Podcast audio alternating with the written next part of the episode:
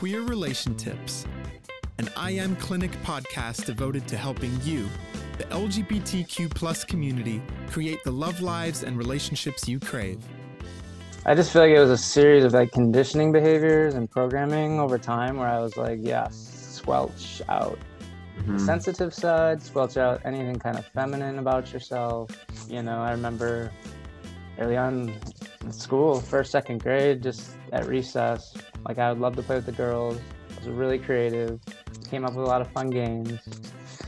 And like over time, I realized you get ridiculed for that. So I switched to like playing sports with the, with the boys and you know, it's kind of a painful thing, right? Uh, early on, I realized I wasn't really into sports, but I kind of forced myself to be. So just basically anything about fitting in was like a huge um, need back then. So anything about me that wasn't gonna fit the norm, I just sort of squelched it out, Mhm. compartmentalized it, put it in a box, put it Yeah. way back. If you listened to our last episode with Jamie, you'll know that I wanted to focus on a series during Pride Month in terms of undoing oppression, whether that be anti transphobia, anti homophobia, anti biphobia, whatever's out there keeping the queer person from falling in love with themselves. That was the angle I wanted to focus on this Pride because of Black Lives Matter and George Floyd's murder. In today's episode, we have the most warm, kind hearted man that I know. Matt is an incredible therapist out of Chicago, so if y'all are in that area and you need a therapist, look him up. He's amazing. He has this warm, gentle soul that is found in not many men. But he has it. He has this contemplative, soft, reflective side of him. And I can almost see the way he pauses to find his truth so that he knows he's a man of integrity. We were in Orlando once for a conference together, and he uh, invited me out for a run, and I was a little late, and he left without me, and it was a good choice because I was late. And as we met up and we were running side by side with the beach over our left shoulders, I remember thinking, this man is amazing. I just feel like I'm hanging out with a brother. And in today's episode, I think you'll get a picture of what I mean. When I turn on the camera and he's sitting on the other side, he greets me with this big smile and he's sitting in this gorgeous room and he begins to share this story about how he went to seminary and was thinking about becoming a priest for the Catholic Church and all of the hurdles of homophobia that he stepped over to embrace who he is with self love and confidence.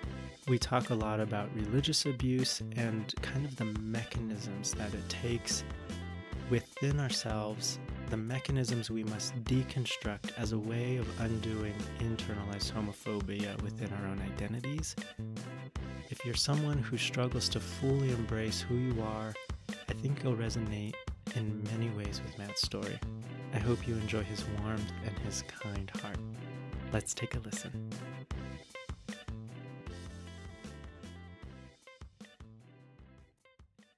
I just have like three simple questions, kind of some thought prompts, but they might take us a while. Um, so I'm kind of relating to like homophobia. Sure. Um, so what kind, well, first of all, if you wouldn't mind, how do you identify? Like what's, Oh yeah. Cis gay male. So Okay, yeah. cool. As a cis gay male, um, how would you, how did you feel like you first experienced homophobia?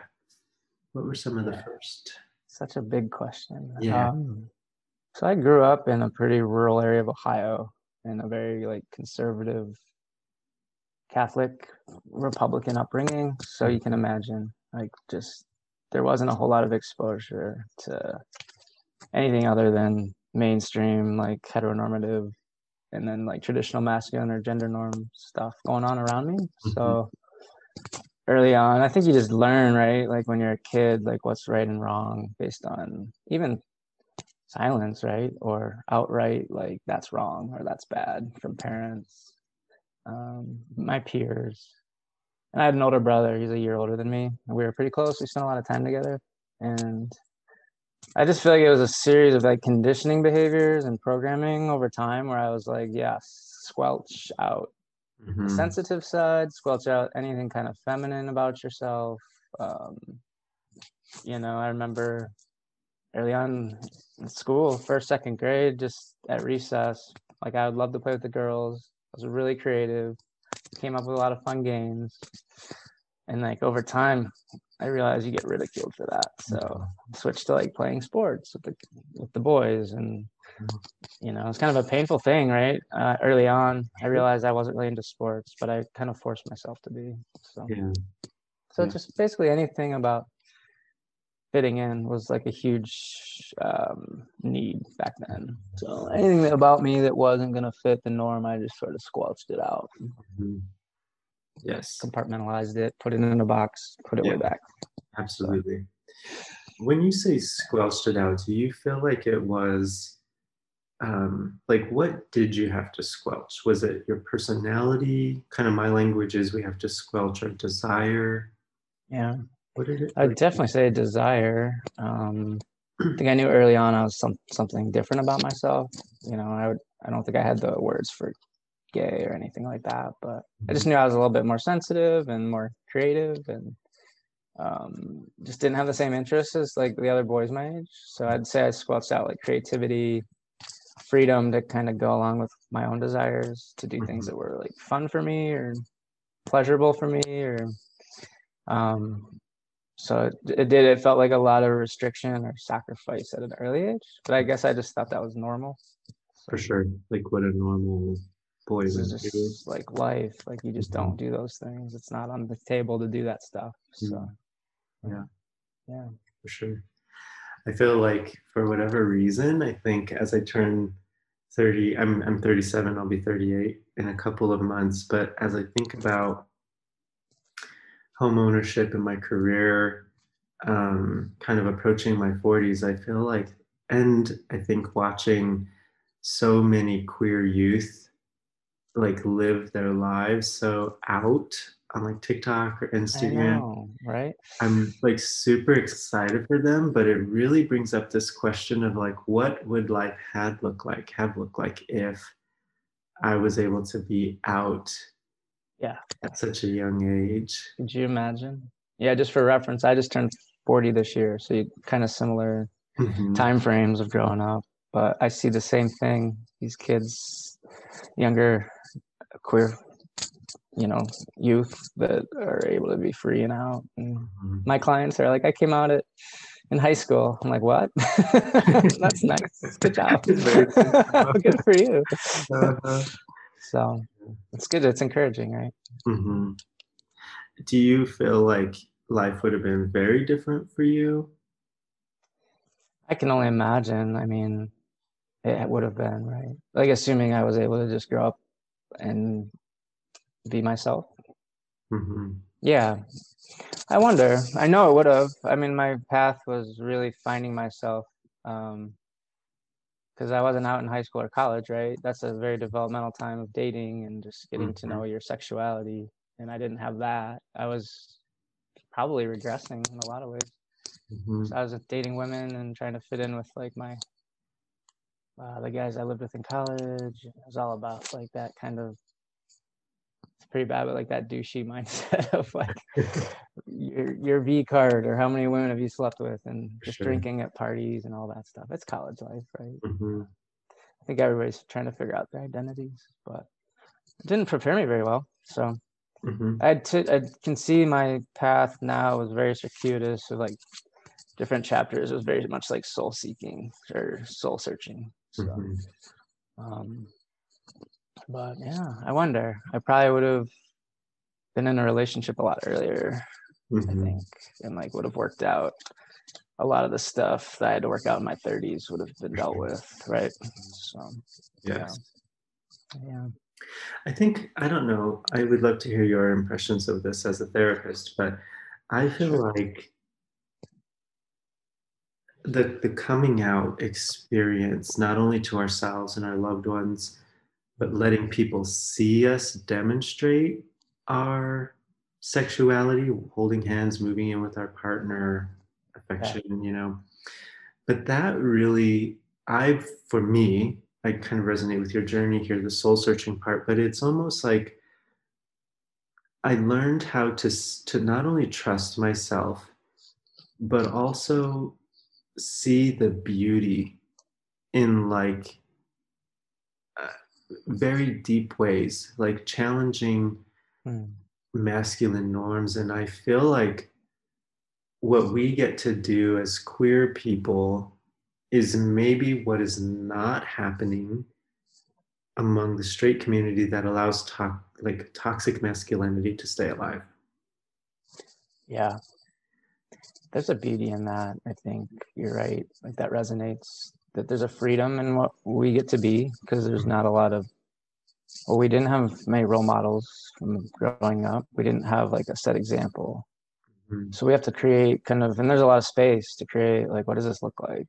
Which I think you're right. It can default into like letting love fill those gaps versus this idea of masculinity is this way and femininity is this way and Right. this is what a marriage is and yeah.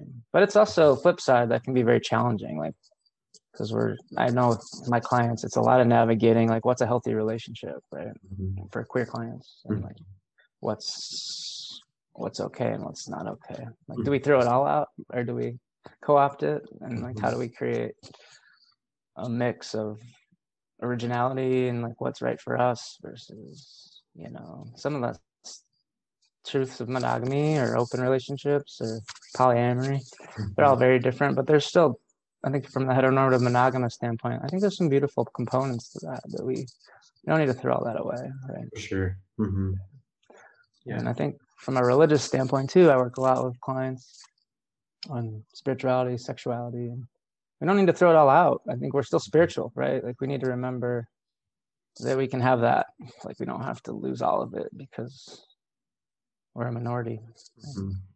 So, Absolutely.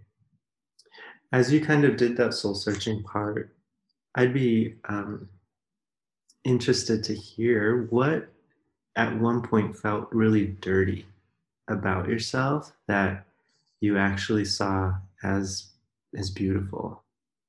That's a good question. And i think it's a vulnerable one. But i'm gonna have to be honest like the, the worst part of it was felt like the sex right?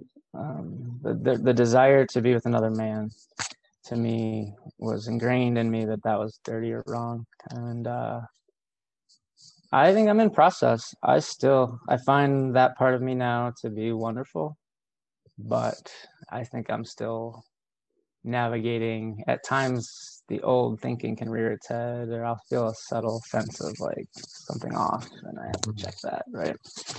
Even in public like holding hands kissing in front of others things like that like it still feels like exposed right? For sure. hmm but uh it's so much better. I mean it's so much more free now just having done the work i've done. I think a big chunk of my journey i was i almost was like reparented in a way hmm through some of my life experiences where I finally received those loving messages like you're okay as you are and that you can be gay and have a life, uh, a good life, just like anybody else. And I didn't know that until some of the different chapters of my life allowed me to to, to really um, internalize those positive messages. So, and that's what freed me up to be able to say I do want to try to navigate relationships and Chicago helped me see there's a there's a huge community, you know. A lot of people are doing it in different ways. For So coming from Ohio to Chicago was a big opportunity. Um, and that's when I started to be more out and open and happy and able to see that part of myself as beautiful and good and acceptable. So Yeah. Yeah. I feel yeah. I feel like I wrote um, a blog a couple weeks ago mhm. and I call it the six phases of coming out. And I mentioned Oh. it a couple times because we're getting ready for Pride, and I think it's really important. But um, the sixth phase, I think, is probably a lifelong coming out phase because it's where we, it's the part of our journey where we reclaim the desires that have been told to us or taught to us that they're dirty Mhm. and slowly throughout our lifetime reclaiming them as beautiful like clean innocent I love that. and i think adopting the courage to let them be clean is one of the biggest parts you Yeah. know Oh my gosh, I do. Yeah. Hope you're enjoying the show so far. The team and I have been so excited about some of the episodes we've been able to put together that we'll be releasing soon. One of the reasons I love these episodes so much is because they are from people just like us. People thumbing through TikTok or hopping on Grindr and Tinder and exploring the world and bumping into their own insecurities or challenges that keep them from living the love lives and relationships they crave.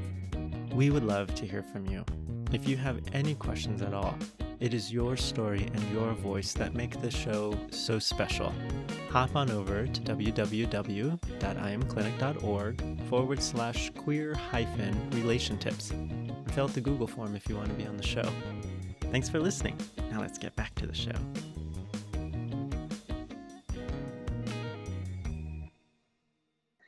And just to be open about something too. Um, like there's sex and then there's like intimacy and i think the sex part is doable but a lot of guys i know and myself too sometimes it's about like compartmentalizing your emotional side right? And then it's more of a just sex. But uh, the the work i think is the intimacy vulnerability that we really struggle with especially i mean i do too. And i see it with my my relationship and it's something that we're working on in couples therapy is just like real connecting, not just like a sense of like transactional, like sexual connection, right? Mm-hmm. It's hard to go deep like that. Oh, for sure. In a gay relationship, I think. And I, probably any relationship, it shouldn't just be that. But I think having lacked the tools of integrating like these parts of ourselves, like the toxic masculinity and homophobia, have made it even harder to be able to connect to that. I think. Right mm-hmm. feel safe to bring that out for sure yeah for me it almost felt like being in the closet was just the shaming of all of my inherent desires right like the desire to be held by a man of the same like by a man to be protected by one to belong with one um, to be feminine to be seen like definitely yeah. hiding my personality but yeah. then you take that I mean, I came out for the first time when I was 22. We didn't talk about it until I was 26. Really? So that was, and that that was like littered with conversion therapy, right? In between those four years. Yeah. And so coming out at 26 and saying, okay, now I'm out and I, I want to be in relationship and fall in love, but I'm toting around all of these desires. That have mm-hmm. been called dirty and that I have experienced as dirty for 26 years. And how do I show up in relationships and just let them feel clean? Sure. Like, Such a good point. Yeah. yeah you don't just have like a, a washer for all that. Right? Yes. and like, of course, we're going to show up in relationships and have a lot of confusion or blocked intimacy or right. sex that feels dirty like to and that's why i think the sixth phase is such a lifelong process because it's undoing 26 years of hearing it one way and then after some of those reparenting moments it's easier yeah. but it's still a lot of work. It's a ton of work. You're right. I'd be curious to read up on your six stages. That sounds on point though about the the last stage that you're mentioning. Yeah, it's just maintenance. I think over time that mm-hmm. takes a while to check all of the different ways we've been, I guess, contaminated by society in certain totally. Yeah, totally. Mm-hmm. Yeah, yeah. Wow.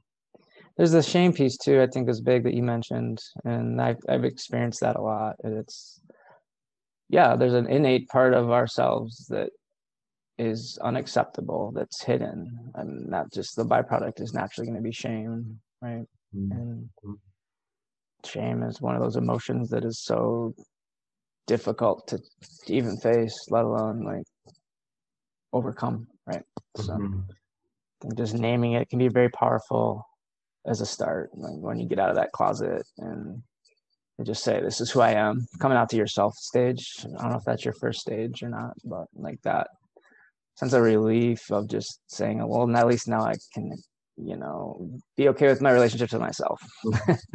and accept that piece. You know, there's still shame around it. It takes a long time for that to dissipate. Mm-hmm. Yeah. Yeah. Oh, absolutely. Yeah. Yes, for sure. So. What you mentioned earlier, some of those like reparenting moments where you got to learn or mm-hmm. hear new messages. What were some of those? Yeah.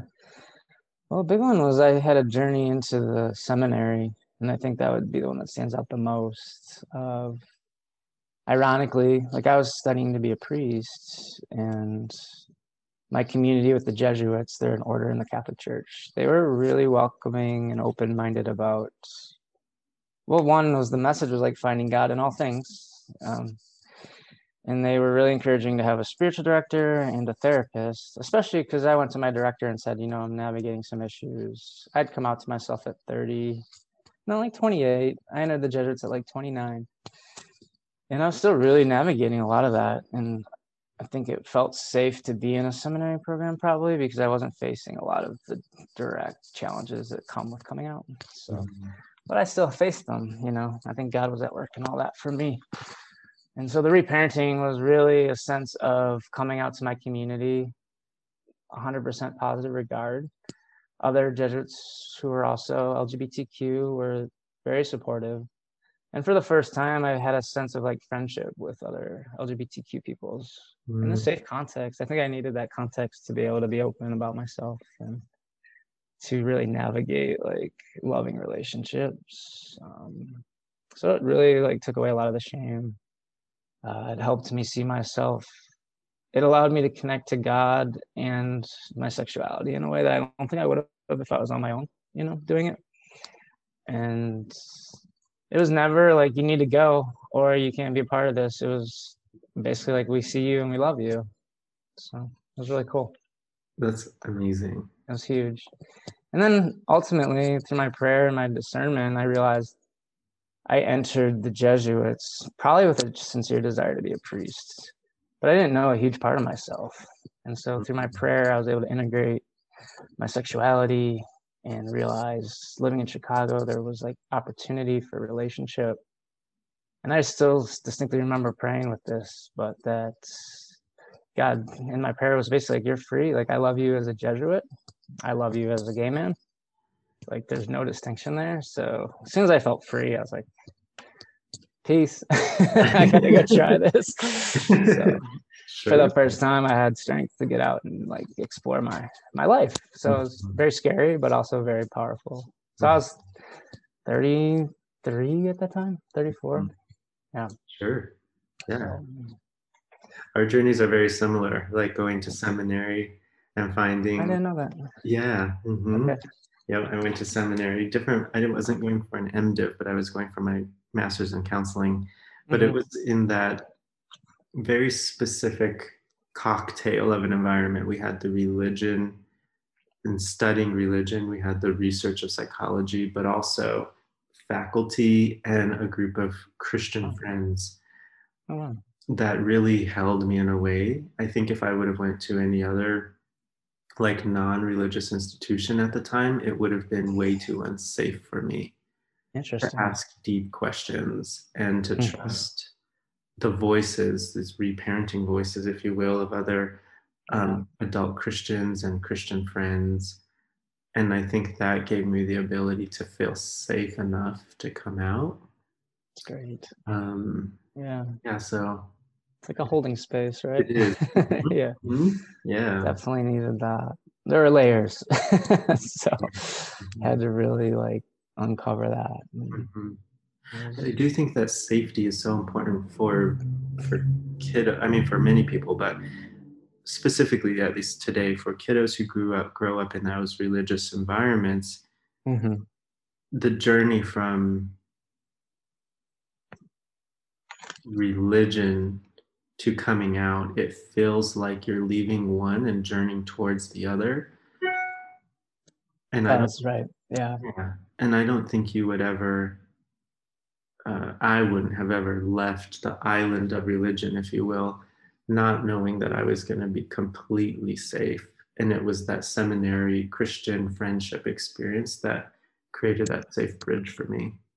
Awesome. Yeah. So, were you studying to be a, a pastor? Did you decide to go through with the whole seminary program, or how did you, I, how did that result? Yeah. So the seminary that I went to offered a master's in clinical mental health counseling that was perfect state yeah. licensure ready. Okay. So I was never uh, my dad is a minister, and I never wanted to be one. Got it. Fair enough. yeah, I, was, I wasn't studying to be a minister. Um, Um, I did enjoy some of the religious studies. That Sure. I think going through that piece was really helpful Yeah. as a clinician because it prepared me to really work with um, spiritual abuse, hmm very powerful way. That's awesome. Mhm. Yeah, we do have similar paths because I ended up shifting from theology, philosophy studies into pastoral counseling studies as a Jesuit, and then now it's a big part of what my work is is reconciling like faith and sexuality, and For helping people who've been traumatized by churches, things like that. Yeah, Mhm. Yeah. it's crazy. It is. I'll preface my next question with kind of a little story, but going back, I feel like there are days and moments where I'm like, ah, I just wish I could have come out earlier. Maybe I would have been like an Yves Saint Laurent or a, a who knows, like a um, like a famous fashion designer. I could have been like, I would have loved to have been a shoe designer um, working with Anna Wintour up at Condé Nast or something, you know? Nice. yeah. like I have all these alternate realities that I can make up. But I think like just watching my temperament and who I am and what I find important in the world, like helping people. Not that people in fashion aren't doing that, but sure. I think no matter, even if I would have come out earlier, I like to think that I would have landed here, Yeah. even though, you know, because I do love it so much. Um, That's great. I think there's also a part of me that now feels incredibly fortunate for the journey. And this might sound weird, but even fortunate for all the pain because it, I feel like it illuminated what we're up to as humans the Yeah. trauma, the recovery, the, the self trust, the discovery towards um, integration, Mhm. and so i'm i feel really lucky now um all this to say what do you find beneficial like what how has in other words how has homophobia actually served Mm. you Yeah. Absolutely. That's a great question. I'm to kind of take some of what you're saying because I think it's true. Like the journey of being a therapist, kind of that wounded healer mindset of where homophobia has wounded me and caused me great pain. It's allowed me to connect deeply with those who are suffering or who struggle, you know to empathize. And so in turn has made me to be much better as a clinician i think Mhm. to understand what it feels like and then also the hope that can come from doing the work like my own journey of therapy and spiritual direction and those parenting moments. Like what can come from that you know? Like it's not the end when you're feeling like isolated or like you don't have a future you know? There's there is one and there's a lot of hope and power that comes from breaking free of it. So, for sure. Yeah. Mhm. so and i love my work. I couldn't imagine. I was in corporate for like two three years.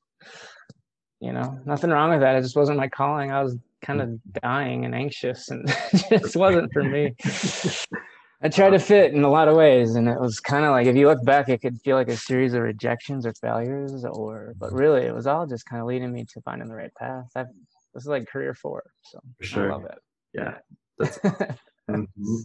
So, joe my partner's in corporate america and uh, mhm. I watch him interact with his coworkers sometimes or listen to the business calls and I'm like, you guys are so mean to each other. Be Like, nice. Where's, this- where's the emotional intimacy? Don't you care about each other? I need a therapist. Get in there on those meetings. I should some group therapy. Seriously. Getting it. This sounds like some wounding. You're lashing out. it's hilarious. Yeah, I couldn't do it anymore. George is also in corporate. I mean, Mhm. God bless him. Mhm.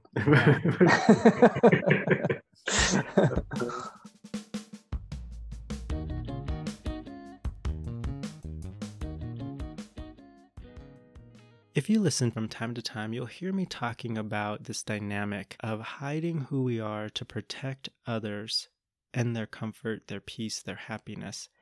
Essentially saying, if I hide who I am, you'll be happy with who I am. I mention this from time to time and I make sure I slip it in when I hear it because it's such a dynamic, a pervasive dynamic that plagues the queer community. It teaches us to be small, to hide, to lose track of our desires and our passions and our preferences, but its long term effects teach us how to be invisible in our most important relationships.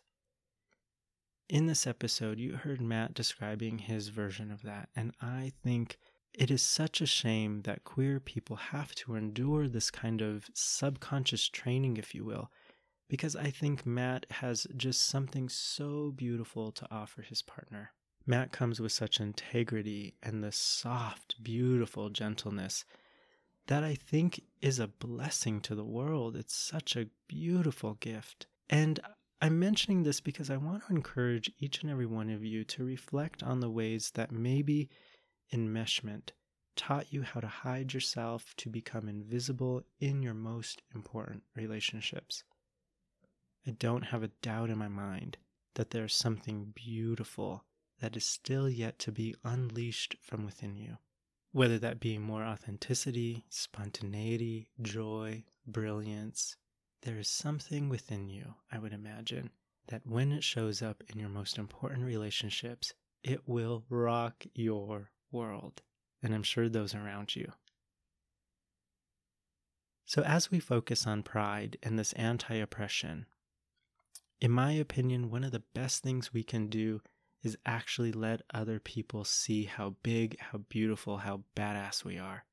And as you move through Pride and you're wearing your Pride garb and going out to parades and hanging out with friends, I want you to let them see the most beautiful, brilliant, big pieces of who you are. Until next time. Mwah. Queer Relation Tips is a podcast sponsored by I Am Clinic, a counseling practice devoted to the LGBTQ plus community with in-person and virtual counseling options available. I Am Clinic.